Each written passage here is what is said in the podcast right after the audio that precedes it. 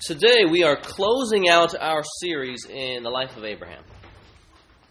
And we have been looking at what it looks like to walk by faith and not by sight. And today, particularly, we end on this note, and I think a very fitting note given the nature of living in, living in a fallen world.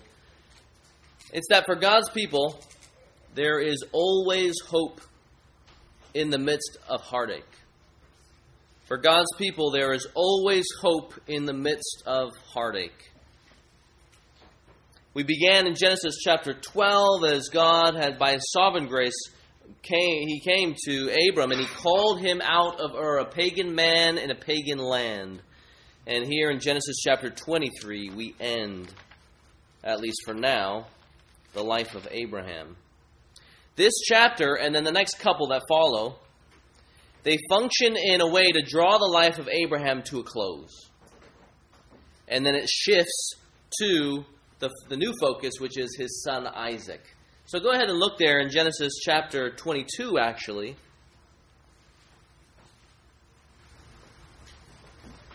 And you see this shift already beginning to happen there in verse 23. You have this in 20 to 24, you have this genealogy, basically, which is told in story form. But there the shift happens as he talks about Bethuel. And this man, this descendant uh, of Abraham's brother, he gives birth, he fathers, his wife gives birth to a woman named Rebekah, Isaac's future wife. So already we're, we're left leaving sort of Abraham uh, behind and then moving forward to what will come of this promised seed. And then in 23, as, you, as we see today, the shift is also partially accomplished as we look at Sarah's death and then her burial. Sarah was Abraham's wife of many, many years, and today we see that she dies, and then Abraham buries her. So let's go ahead and look first at the simple and sad fact that Sarah dies. Now, keep in mind, too, this, this year we're going to deal with the particulars the particulars of a burial and the particulars of a death. But in the larger scheme of things, from Genesis chapter 12 to 23, and then from Genesis chapter 1 to the end of Revelation, what you have here is God showing for his people what it looks like to walk by faith and not by sight. In Genesis chapter 23, particularly in the midst of heartache and potentially unfulfilled promises. Now, death is always a difficult thing to deal with. So, whether you recognize that your mother, your grandparent, maybe your sibling, you know, maybe they have lived a long and full and good and joyful life, or whether you think that they have lived a life full of pain and regret. So, regardless, death is difficult. Either way, you've got to part with a dear and loved one. And in the midst of it, you know, you end up thinking about all the things that could have been and all the things that should have been, and then all your own mistakes as you see this person whom you love is soon going to be buried into the ground. You begin thinking about those types of things, reevaluating life and trying to find meaning for your own. Sarah certainly lived a long life. Go ahead and look there at verses 1 and 2 of chapter 23. It says there that Sarah lived 127 years. These were the years of the life of Sarah. And Sarah died at Kiriath Arba, that is Hebron, in the land of Canaan. And Abraham went in, so it probably means that he went into the tent where she was had already died, and he goes in there to mourn for Sarah and to weep for her. Now, some people think that for the Christian life, there is no place for mourning. There is no place for sadness or weeping or grieving, but that is so far from the Bible's teaching about the Christian's emotional life. The characters of the Bible, they have emotional lives. Uh, I mean, this very well known and very competent theologian named B.B. Warfield, uh, who used to be a professor at Princeton, Theolog- uh, Princeton Seminary when they were actually evangelical. Now they, they totally disregard that evangelical category. But B.B. Warfield, he wrote this whole essay about the emotional life of Jesus Christ, and it's a fantastic essay. And he talks about specifically that point where Jesus weeps and why he weeps and what are the concerns of this king who, who, who, who grieves and who's sad here. You see, David, for example, he is said to flood his bed with tears. So all of you stuffers, all of you folks who like to stuff your emotions down in your heart and not deal with them, you're uh, David, the king, who foreshadows Jesus. He floods his bed with tears, and then our great Savior, we know too, cries as well. We see lament, we see sadness, we see despair. We see Paul telling the Christians in, in the book of Thessalonians that, that we as Christians do indeed mourn. But we mourn in a way that's fundamentally different than the non Christian. We mourn with hope, it says in 1 Corinthians 4. That's the manner there. The fact that we do is not in question. We ought to. But the manner in which we do, that's what should be different here for the Christian, as one who believes that Jesus got up from the dead. And there is hope there in the midst of mourning. We know that there would have been a lot for Abraham to mourn over. I mean, just being just imagine being married to a spouse for 60 plus years. So not only are you looking back over let's say 60 years of life of the individual, but you look back at 60 years of life shared with this individual. What is it like to remember all of those things? Mistakes, joys. So, in mourning the loss of a loved one, you know, oftentimes we mourn our own mistakes as we interacted with that very loved one. And they clearly had mistakes, Abraham and Sarah. They went down, were visiting new cities, and Abraham feared that the people would kill him in order that those people would take Sarah. So, so they come up with this idea and they say that they got to lie and say that, no, she's not my wife, she is my sister. And then things are sort of like, you know, Abraham fumbles Sarah away and these nations take her into their own house. If I were Abraham, I would regret that. I might mourn over that. But if I were Abraham, I might also cherish the joys shared. Lots of joys. That one time when God came to eat with us, you, you guys remember that? Genesis, earlier on. God went down. He met this struggling woman in the midst of her struggle, who she was living by sight and not by faith, and yet God comes to her and eats a meal with her. And so if I were Abraham, I'd say, You remember that time when God came to eat with us? You remember that time when God said that you were going to have a baby, and what you did, you laughed at him? And you said that you were, as, uh, you were old, and you said that I was as good as dead? You know, you, you, you celebrate those joys and even your mistakes in the midst of them. And you celebrate, of course, the fact that the Lord did exactly what He said He was going to do. That He had actually given them Isaac. They were a blessed couple. Or were they? Some of you guys, you might look at this death here and you might actually wonder really? She was really blessed? If you think about it, what drove her and her husband's life? All of their wanderings. What, what drove that? It was Genesis chapter 12. The fact that God had drawn near to them and had given them promises that I will bless you with people, land, and blessing. You will have land, lots of descendants, as numerous as the stars in the sky and the sand on the seashore. You'll have all of that. And you see all of this land, I give all of that to you. But here she lies on her deathbed. And if we know this book of Genesis, as we've been looking at, we know that there are, with our human eyes, so many things left undone. You guys recognize that? She dies, and her, her death is summarized here in one verse. One verse. All of a sudden, she lives 120 years, and then she dies. God had promised that their descendants would be as numerous as the stars in the sky, right? A great people. It is true that their offspring that their offspring would be named through Isaac. But he is, let's say, the first drop of the ocean of the Pacific. And so, if you're struggling to live by faith and not by sight, you look at this drop and you say, How exactly is the Lord going to make an ocean out of this one little tiny drop? You can imagine taking your kids to the beach and say, I'll give you one drop. And that's your you can play with that. Enjoy that one little drop. You take the blessing promise. God also promised them that someone from their line would be a blessing to the nations. But how exactly do you have nations or a people if your very own son has not even married yet? At this point in time, Isaac is probably 37 years old and unmarried. Imagine Sarah, you know, typical Middle Eastern woman driven by an honor, lives in an honor shame culture, which many of us are from. She's expressing her dying wish, as many people do on their deathbeds Isaac, why aren't you married yet?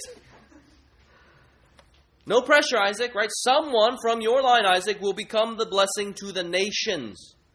But until you get married and until you have children, it is not a done deal, at least from man's perspective.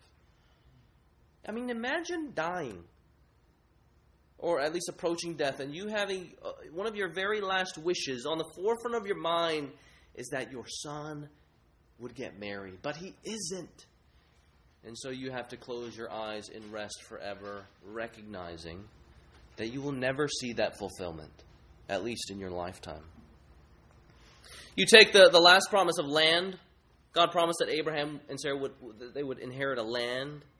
But verse 1 is thick, thick with disappointment. It is like, really, as we read this, it's like sticking a needle to your kid's balloon on purpose and seeing them burst up in tears.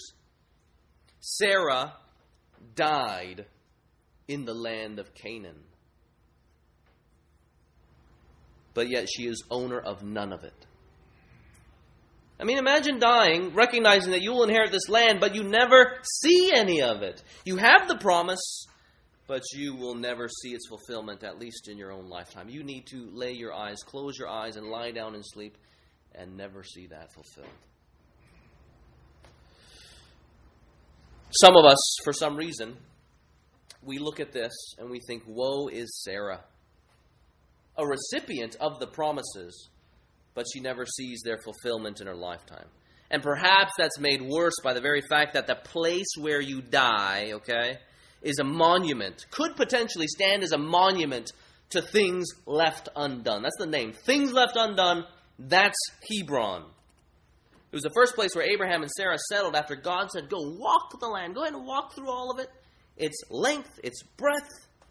Walk all of it. Survey it. I give it all to you. And it says there in 13 verse chapter 13 verse 18, Abraham and Sarah built an altar to the Lord and worshiped. So here Sarah has to close her eyes, and chances are they are in proximity, the same vicinity that this altar is in. Where once they banked on this promise, God says, I give you all of the land. And here Sarah dies as a permanent sojourner, owns none of it. Abraham knows this. Abraham recognizes that the land is his by God's promise, yet he owns none of it. And instead of being an owner of it, he merely sojourns through it. For a moment, uh, okay, let's step back. You got, I mentioned how the book of Genesis, in fact, the first five books of the Old Testament were written by Moses. And he's writing to the Israelites as they came out of Egypt. So they're sojourners, right? And here Moses is writing the story about their great ancestor, their, their great grandfather Abraham, and their great grandmother Sarah, and they too are sojourners. Israel had just suffered 400 years of slavery under Egypt. Many of them, at least the ones who believed, were inheritor, in, inheritors of the promise, but they too would never see their fulfillment, at least the older generation. But they can identify here the Israelites and Abraham and Sarah. And we too can identify as sojourners, wandering through this land and going to the next. And it's Abraham's sojourner status that sort of undergirds the rest of this passage. And we too can identify with him. And the Bible calls us exiles, First Peter says. First Peter calls us exiles. They're just dispersed all over the world following our Lord and Savior. He even says that we are indeed sojourners in 1 Peter 2:11, sojourning through this land, heading to the next, following Christ, the sojourner who had no place to lay his head. This was his temporary home. And we too know that this is just our temporary home, as death reminds us of that all the time. In this passage, the whole experience of Sarah's death and then Abraham's mourning of it is summarized in just those verses that we read. And as we leave Sarah's death, we go to something that seems almost out of place. right? So if you've been reading Genesis chapter 23 in your devotions, which I encourage you to, and then next week you might read Psalm chapter 1 for your devotions in preparation for Oscar's sermon there. If you have been reading Genesis chapter 23, you know that the next portion here, where Abraham negotiates a burial place, seems so out of place from the rest of uh, 23 you have this great emotion and you're wondering like what did sarah think? As she lied on her deathbed? And what did abraham think as he had to go and bury her? But instead none of that is really mentioned at least in the old testament. Instead it moves over to this negotiation. But we have to understand that this negotiation actually the tension in the story actually sets us up for verses 17 to the end 17 to 20 so verses 3 to 16 that's all just set up for what comes in 17 to 20. That's uh, the key value here of this portion of this story. I think it's here, this negotiation for this burial place, it's here to emphasize the sovereign providence of God, how He is faithful. And hopefully, I'll, I'll make that clear. From our perspective, we see too that even through heartache, there is always hope in a faithful God. So let's look first at this negotiation of this burial place. We saw that Sarah died. Now we look at Abraham's negotiation for a, a burial place for Sarah's body. That's 3 to 16. Verse 3 And Abraham rose up from before his dead and said to the Hittites, it's their land after all. I am a sojourner and foreigner among you. Give me property among you for a burying place, that I, I may bury my dead out of sight. He says here that he is a sojourner and a foreigner. So he has this recognition that he does not own the land, and in most situations, there was no way that he could even buy the land. That just wasn't provided for a sojourner who's just wandering through. But nevertheless, you see that he asks for property. He asks for property. So this is just a straight up negotiation. Two Middle Easterners doing business with one another. And this is just standard practice for uh, you know the majority of the world today. I mean, bargaining exists. It's standard practice for all you Craigslisters. You know, you know that when you approach something. One time I bought this uh, you know couch and a love seat, and I would not negotiate with the guy. And he was like, "Come on, man, this is Craigslist." So I wasn't operating off of the uh, proper perspectives, off of Craigslist negotiations. But you know, many cultures around the world, we continue to negotiate. And this negotiating comes with all of the politeness for the appropriate situation. Look in verse 5. The Hittites answered Abraham. So Abraham asked for property. This is what they say Hear us, my Lord. You are a prince of God among us. Bury your dead in the choicest of our tombs. Now that's interesting because that's not property. That's like, hey, have, have a tomb that I already have. But I'm not going to give you any property. He says, None of us will uphold, withhold you from you his tomb to hinder you from burying your dead. So here they're aiming low. Abraham asks for property. They say, I don't think so. Have a tomb. He is a sojourner after all. And then you have Abraham's counter offer. Verse 7 Abraham rose and bowed to the Hittites. Here he's just showing respect the people of the land, and he said to them, If you are willing that I should bury my dead out of my sight, hear me and entreat for me Ephron, the son of Zohar, that he may give me the cave of Machpelah, which he owns. It is at the end of his field. For the full price, let him give it to me in your presence as property for a burying place. So here, Abraham is a skilled bargain hunter. In the presence of, of let's say, all of the leaders of the town, he says, Look, I entreat you all, give me, ask him for his cave to give to me, and I will purchase it.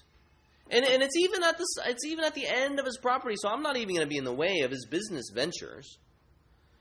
And Abraham here, he's clearly willing to purchase the cave, and he basically asks for an irrevocable sale, a final sale. That's what the word full price refers to. He says, Look, entreat him, and I'll give him full price for it. Closed, done deal. So he's giving away his cards here. Everybody knows exactly what he wants. And of course, for the landowner who's looking to make more money, to fill his pockets with more cash, a coin, in their case, you know, clumps of silver, the bargaining continues. And Ephron, he's interested in this. I know as Ephron that Abraham's already emotionally involved here. He wants to bury his dead, right? So emotions are attached to this sale. I have the upper hand. I also know because he wants this to be a final sale, meaning that I can charge him a crazy price and he's going to pay for it because he's the one offering it. So I can just name my price and he's going to give it to me. So this catches Ephron's attention. Look there in 10. Now Ephron was sitting among the Hittites, and Ephron the Hittite answered Abraham in the hearing of the Hittites. So, so here Ephron himself rises up. Abraham makes, he says, Look, you guys entreat Ephron, then Ephron himself comes to the table. He says this in the hearing of all the Hittites, of all who went in at the gate of his city.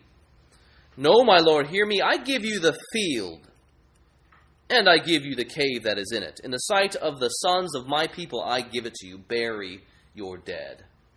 So Ephron, I think, knowing that he has the upper hand, basically says, Look, if you want the cave, you got to take the whole stinking field. You got to take the cave uh, or the field where the cave lies and in the sight of everyone, I give you that for final sale. Verse 12 And Abraham bowed down before the people of the land, and he said to Ephron, In the hearing of the people of the land, But if you will hear me, I give the price of the field. Accept it from me that I may bury my dead there. Okay, Abraham hasn't even heard the price. He just says, Look, you name it, I give it to you.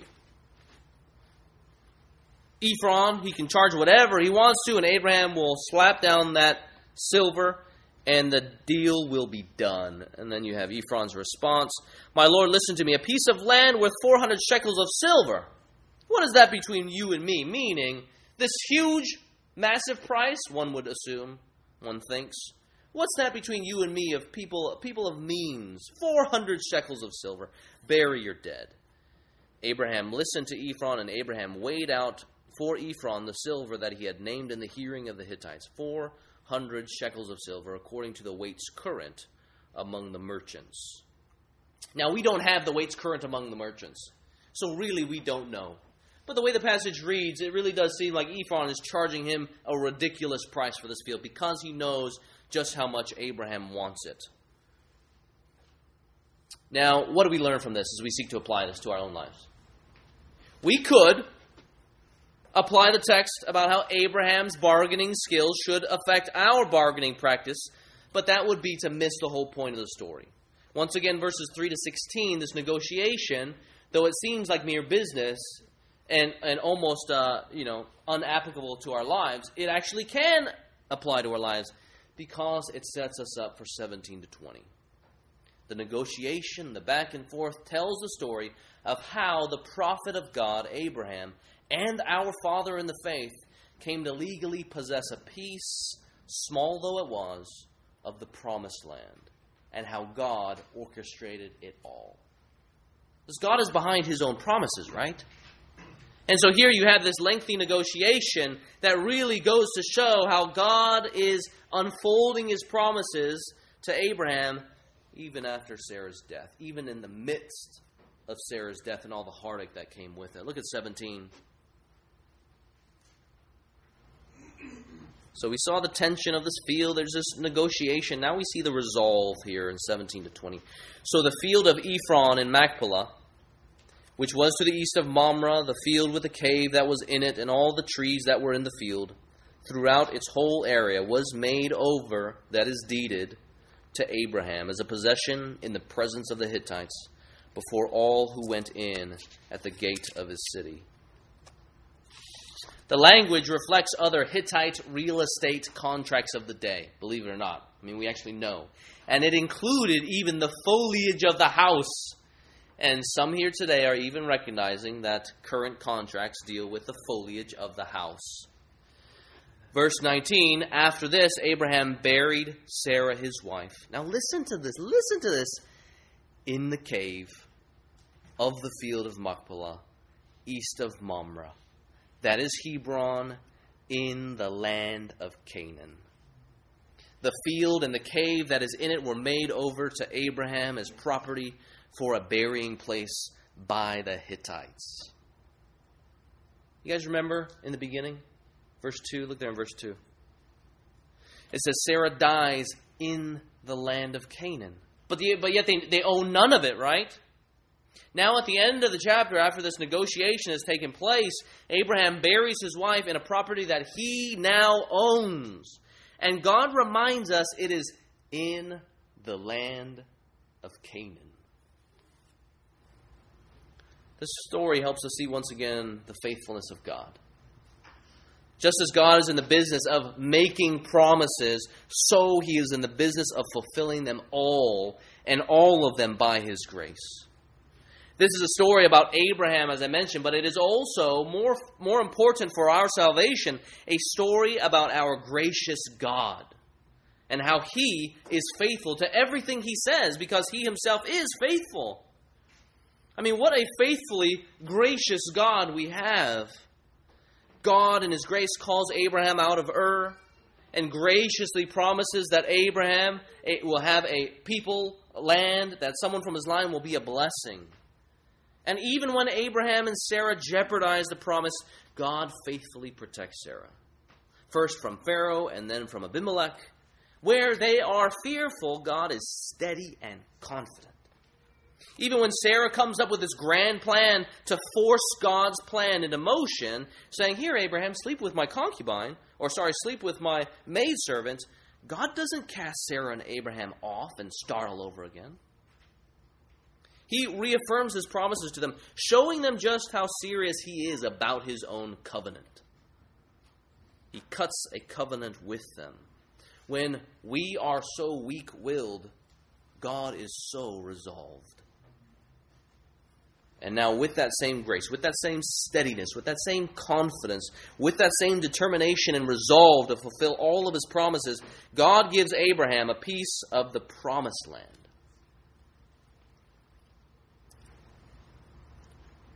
But what is it that set this immediate fulfillment of the promise into motion?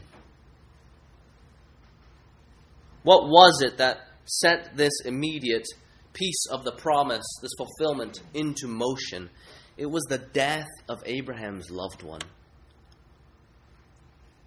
All of that accompanied by heartache and difficulty and trial, great emotion. It is true that so much was left undone, okay? It is true that so much was left undone as Sarah laid herself to sleep.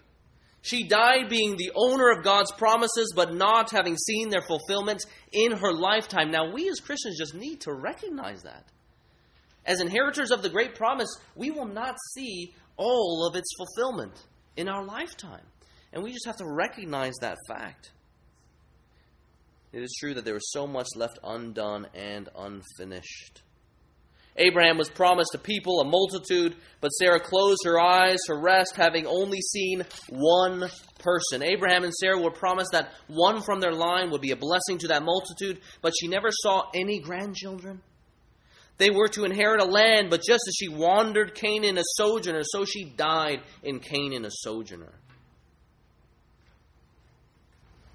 Now, sometimes we know what that's like to want something that God has promised us. Now, we don't share the same promises as Abraham and Sarah. We don't stand as the great grandfather of the faith or the great grandmother of the faith, but yet we share so many promises salvation, forgiveness, freedom from guilt, freedom from pain, eternal life with Jesus, where we are fully reconciled to man.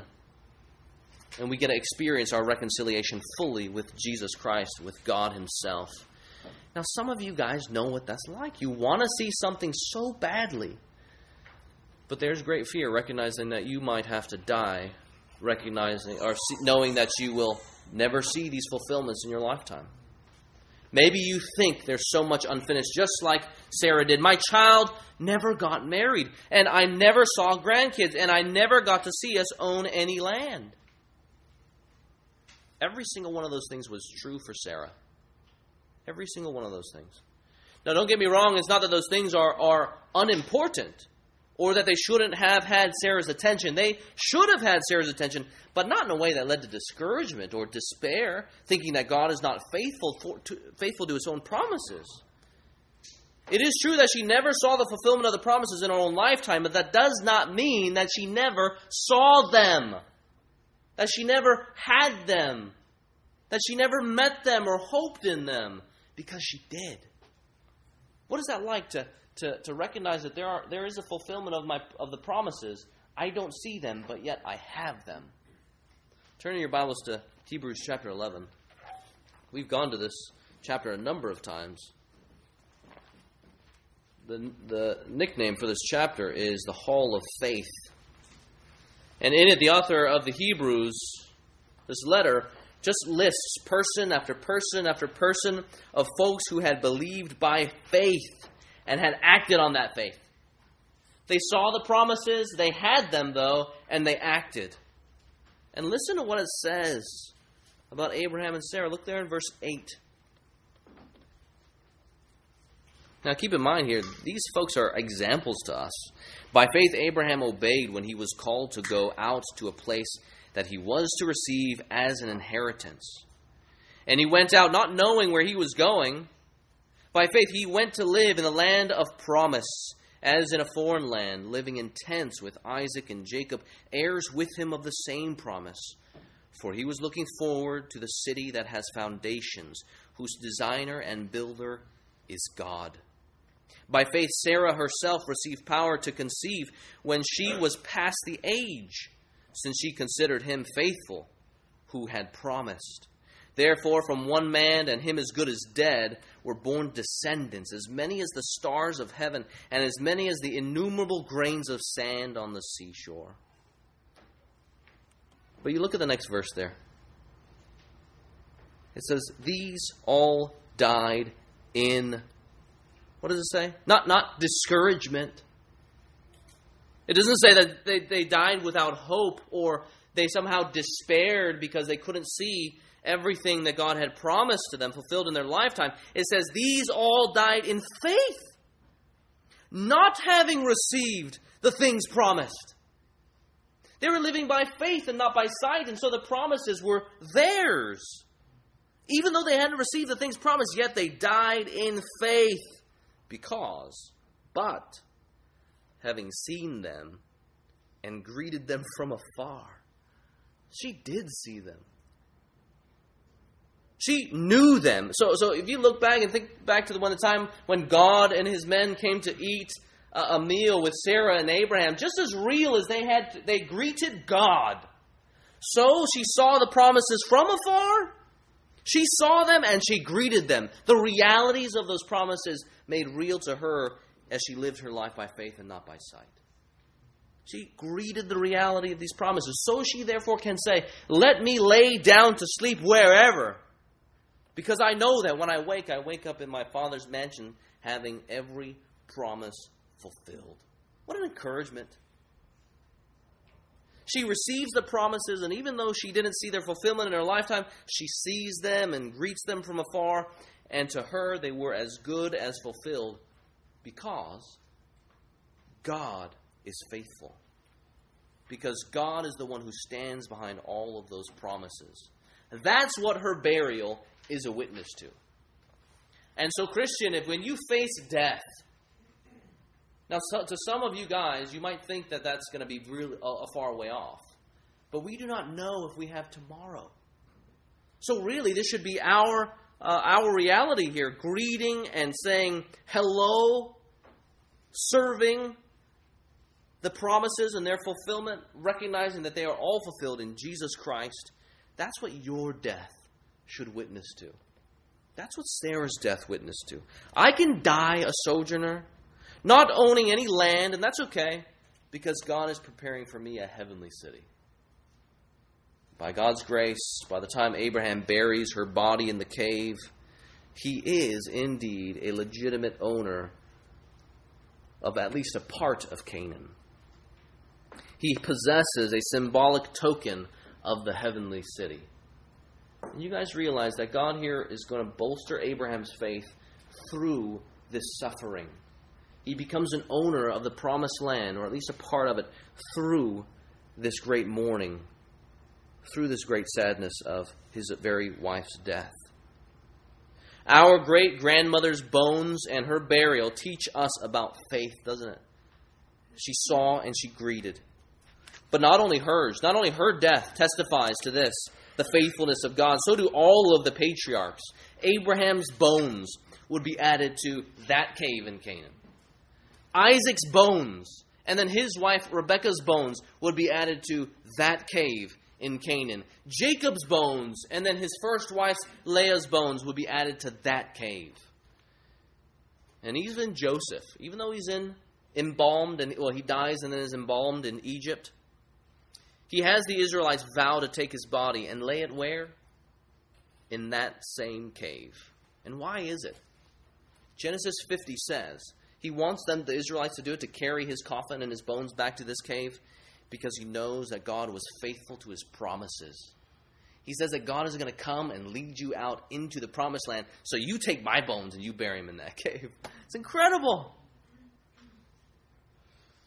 You realize that their deaths are not a testimony that heart hurt and heartache have the last laugh, but a testimony that God is God and a testimony of great faith in the faithful God.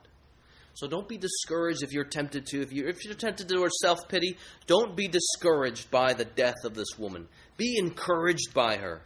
And then by Abraham and by all the patriarchs. One commentator said this by leaving their bones in Canaan, the patriarchs, that is Abraham, Isaac, Jacob, and Joseph, gave their last witness to the promise. The very last thing, their dying wish is to be a declaration. Their, their dying action is a declaration that God is faithful to his promises. It says that all of them gave their last witness to the promise. This is what John Calvin says. He says, For while the corpses themselves were silent and speechless, the tomb cried out that death was no obstacle to their taking possession of their inheritance. Incredible. He says, For while the corpses, their bodies, and their bones were silent and speechless, the tomb itself cried out that death was no obstacle to their possession, taking possession of their inheritance. The tomb itself stood as a memorial that God is faithful to his promises, that he provides. I mean, how is that for hope in the midst of heartache and death? As some of you may know, that death is coming and might come soon. Friends, we all die. And we don't know when our deaths will come. But what will those closest around you say about your death? If you were to be inserted in that Hebrews 11, and these all died in blank, what would your, what would your closest friends say? Those who actually know your hopes and your dreams and maybe your regrets and everything like that, these all died in regret? These all died without hope. I mean, maybe you know this great suffering, and you, you for some reason, have struggled and struggled without hope. Or will they say that these all died in faith, knowing that the Lord will take care of his loved ones? That's the legacy that Sarah leaves for us, guys. And the Bible calls us to remember these witnesses, our faithful grandfathers and this faithful grandmother and their faith, and that's supposed to lift us up and spur us on in our own present walk of faith as we walk by faith and not by sight. That's why in Hebrews chapter 12, go ahead and turn there. After listing all of this great number, and I pray that you are added to that number. I pray that I'm added to that number when I die. That at least in the memory of my friends and family, that they would be able to say, Jeremy lived by faith and not by sight. And let's say my wife might be able to tell my children, therefore,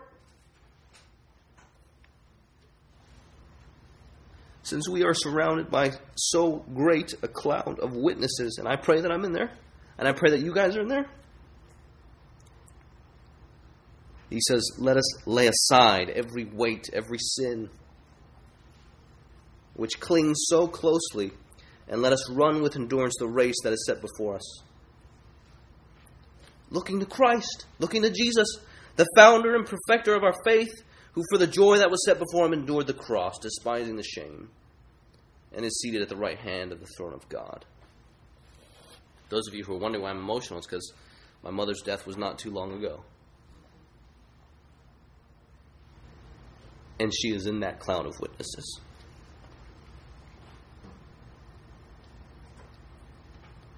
To conclude, what should encourage us is that Abraham and Sarah, and we Christians today, look at that same Christ. From Abraham and Sarah, they were looking forward to Jesus, the one who fulfills the Abrahamic covenant, the one from Abraham's line who would be a blessing to the nations. And we as Christians look back towards Jesus, that same Jesus who has blessed us by dying on the cross for our sins.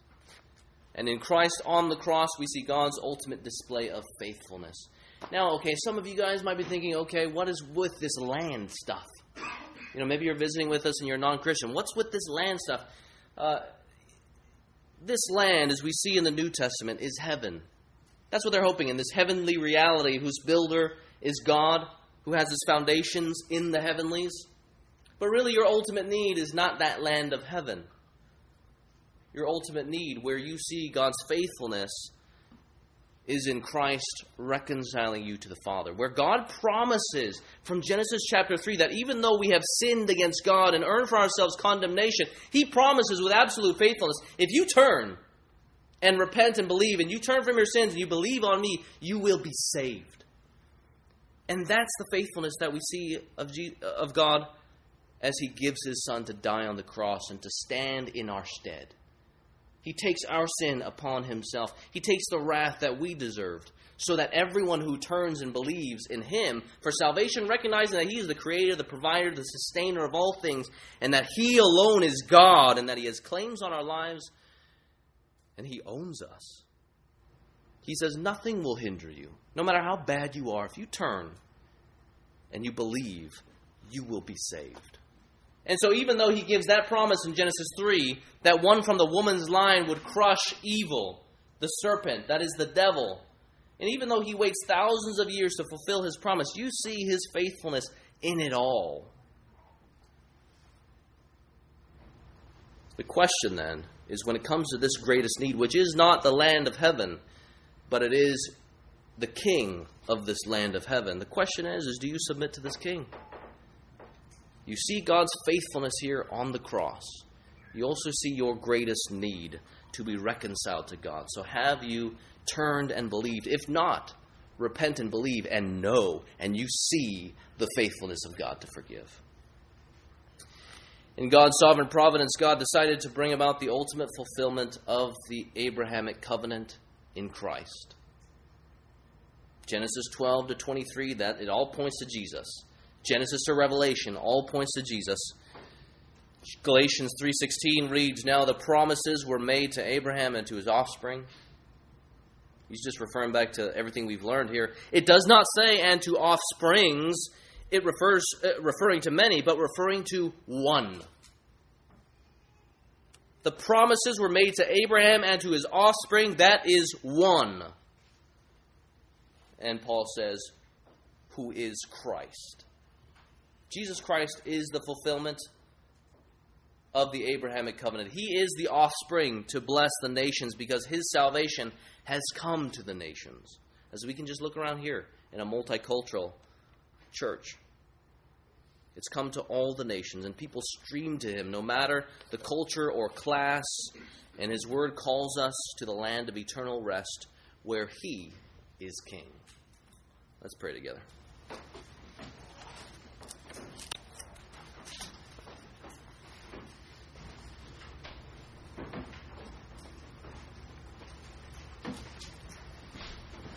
Our Father in heaven, Lord, we give you great praise, knowing that you are our faithful God. You are a consistent God. And just thinking about those two characteristics, your faithfulness, your consistency, Lord, we acknowledge that we are not. We might be able to say that we do one thing but yet we know that so many times we struggle even to want to do that thing, let alone do that thing. But you, Lord, whatever comes out of your mouth, you fulfill. So, Lord, we praise you for being a faithful God, our faithful God. Father, we pray that that characteristic of yours, your very being, would be an encouragement to us as we walk by faith and not by sight. We pray, Lord, that Abraham and Sarah will be great examples to us in this walk of faith. Help us, God, by your Spirit's power, when we are tempted to give up, when we are tempted to give up the race, to walk the other way. Lord, we pray that these this great cloud of witnesses, all those who have walked by faith, would be an encouragement to us to throw off sin and eagerly pursue the face of Jesus Christ, who, in his own faithfulness, died on the cross for our sin, where we deserve death. Lord, give us that same faithfulness, we pray. And Lord, we do ask that we, as your people, would be a blessing to the nations as we hold out the gospel of Jesus Christ. We pray that you would do these things for your great name. In your name we pray. Amen.